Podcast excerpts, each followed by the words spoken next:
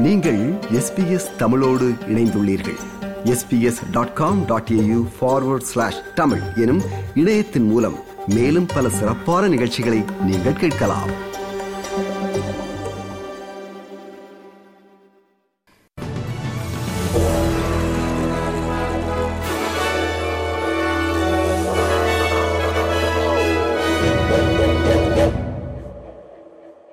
நேர்கள் அனைவருக்கும் வணக்கம். இன்று டிசம்பர் மாதம் இருபத்தி ஆறாம் தேதி திங்கட்கிழமை. ஆஸ்திரேலிய செய்திகள் வாசிப்பவர் செல்வி. அடிலைடின் கிழக்கே மேனம் பகுதிக்கு அருகே உள்ள மக்கள் வெள்ளம் காரணமாக ஹேத்தோப் ரிசர்விற்கு அருகே உள்ள ஹண்டர் சாலையில் ஏற்பட்டுள்ள குறிப்பிடத்தக்க சேதம் காரணமாக அங்கிருந்து வெளியேறுவது பாதுகாப்பற்றது என்று மாநில அவசர சேவை தெரிவித்துள்ளது. ஹண்டர் சாலையின் ஒரு பகுதி நீரில் அடித்து செல்லப்படும் என எதிர்பார்க்கப்படுகிறது. தெற்கு ஆஸ்திரேலியாவின் மேல் மற்றும் கீழ் மறை ஆற்று பகுதிகளில் வெள்ள அபாய எச்சரிக்கைகள் தொடர்ந்து உள்ளன என அறிவிக்கப்பட்டுள்ளது. இதேவேளை தெற்கு ஆஸ்திரேலியாவின் ரென்மார்க் பகுதியில் வெள்ளம் உச்சத்தை எட்டியுள்ளதாக எஸ்இஎஸ் அதிகாரிகள் தெரிவித்துள்ளனர்.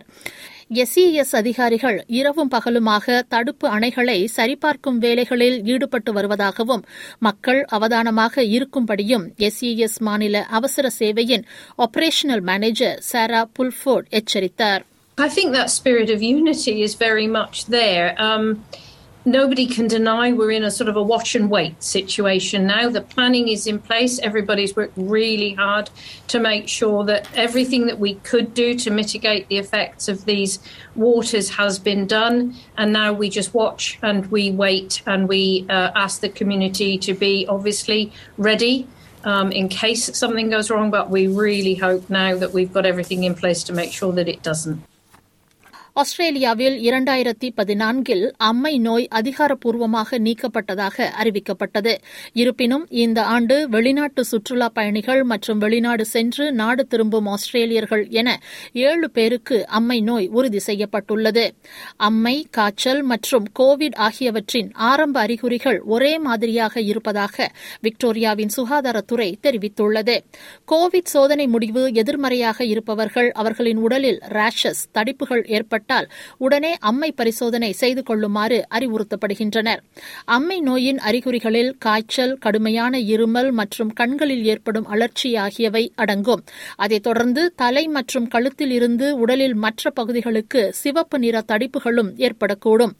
அம்மை வைரஸ் தொற்று ஏற்பட்டு ஏழு முதல் பதினெட்டு நாட்களுக்கு பிறகு அறிகுறிகள் உருவாகலாம் என்றும் பாதிக்கப்பட்ட நபர் அந்த பகுதியை விட்டு வெளியேறி இரண்டு மணி நேரம் வரை வைரஸ் அந்த இடத்தில் உயிர்ப்புடன் பரவும் பரவும் நிலையில் இருக்கும் எனவும் தெரிவிக்கப்படுகிறது. அம்மை நோய் நிமோனியா மற்றும் பிற கடுமையான சிக்கல்களை உருவாக்கலாம் என விக்டோரியாவின் தலைமை மருத்துவ அதிகாரி பேராசிரியர் பிரெட் சட்டன் எச்சரித்தார். பாக்ஸிங் டே விற்பனையை அதிகம் மக்கள் பயன்படுத்துவதன் மூலம் வாழ்க்கை செலவு நெருக்கடியை நிர்வகிக்க முயல்கின்றனர் என தெரிவிக்கப்படுகிறது. ஆஸ்திரேலியர்கள் இன்று சுமார் மூன்று பில்லியன் டாலர்களை செலவழிப்பார்கள் என்று எதிர்பார்ப்பதாக நேஷனல் ரீட்டைல் அசோசியேஷன் தெரிவித்துள்ளது. டிசம்பர் இருபத்தி ஆறு முதல் ஜனவரி பதினைந்து வரையிலான காலகட்டத்தில் கிறிஸ்துமஸுக்கு பிந்திய மொத்த ஷாப்பிங் இருபத்தி மூன்று புள்ளி ஐந்து பில்லியன் டாலர்களாக இருக்கும் என்று தொழில்துறை கணித்துள்ளது.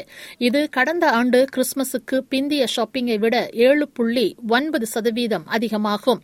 பாக்ஸிங் டே விற்பனையில் தனது பதின்ம வயது பிள்ளைகளுக்கான பரிசுகளை வாங்குவதற்காக குரீன் நியூ சவுத் வேல்ஸின் தெற்கு கடற்கரையிலிருந்து டைரக்ட் ஃபேக்டரி அவுட்லெட் நிலையத்திற்கு சென்றுள்ளார். அதிகரித்து வரும் வட்டி விகிதங்கள் தனது குடும்பத்தை பாதிக்கும் என்பதால் இதுதான் தனது கடைசி பெரிய ஷாப்பிங் பயணமாக இருக்கும் என்று ஏபிசியிடம் அவர் கூறினார். We've just bought um, a block of land in Kiama, and as interest rates have gone up, so yeah, so hence we're going shopping Boxing Day. They're all teenagers, so we can do it after Christmas, so it makes more sense. Just watching what we buy in food, trying to get bargains when we need new clothing, ready back to school, we'll start looking for bargains.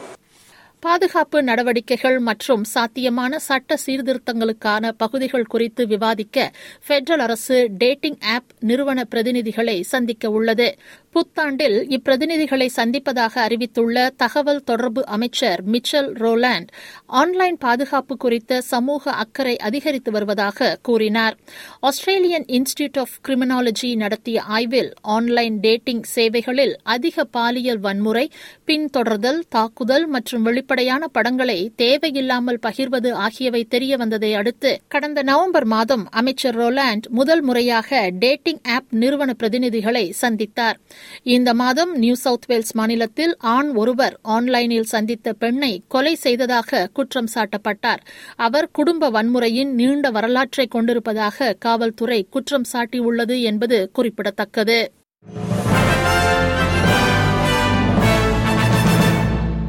இனி இன்றைய நாணய மாற்று நிலவரத்தை பார்ப்போம். ஒரு ஆஸ்திரேலிய dollar அறுபத்தி ஏழு அமெரிக்க சதங்கள் இருநூற்றி நாற்பத்தி மூன்று இலங்கை ரூபாய் எழுபத்தி இரண்டு சதங்கள் ஐம்பத்தி ஐந்து இந்திய ரூபாய் ஐம்பத்தி ஒன்பது காசுகள் தொன்னூற்றியோரு சிங்கப்பூர் சதங்கள் இரண்டு புள்ளி ஒன்பது ஏழு மலேசிய ரிங்கெட்.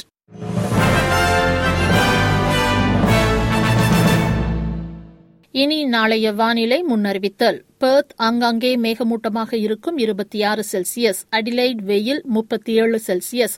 மெல்பர்ன் மழை முப்பத்தி இரண்டு செல்சியஸ். ஹோபார்ட் ஆங்காங்கே மேகமூட்டமாக இருக்கும் இருபத்தி மூன்று செல்சியஸ். கேன்பரா வெயில் முப்பத்தி மூன்று செல்சியஸ். சிட்னி வெயில் இருபத்தி ஒன்பது செல்சியஸ். பிரிஸ்பன் மழைத்தூரல் இருபத்தி ஏழு செல்சியஸ். டாவின் மழை முப்பத்தி இரண்டு செல்சியஸ். இத்துடன் எஸ்பிஎஸ் தமிழ் ஒலிபரப்பு வழங்கிய ஆஸ்திரேலிய செய்திகள் நிறைவு பெறுகின்றன.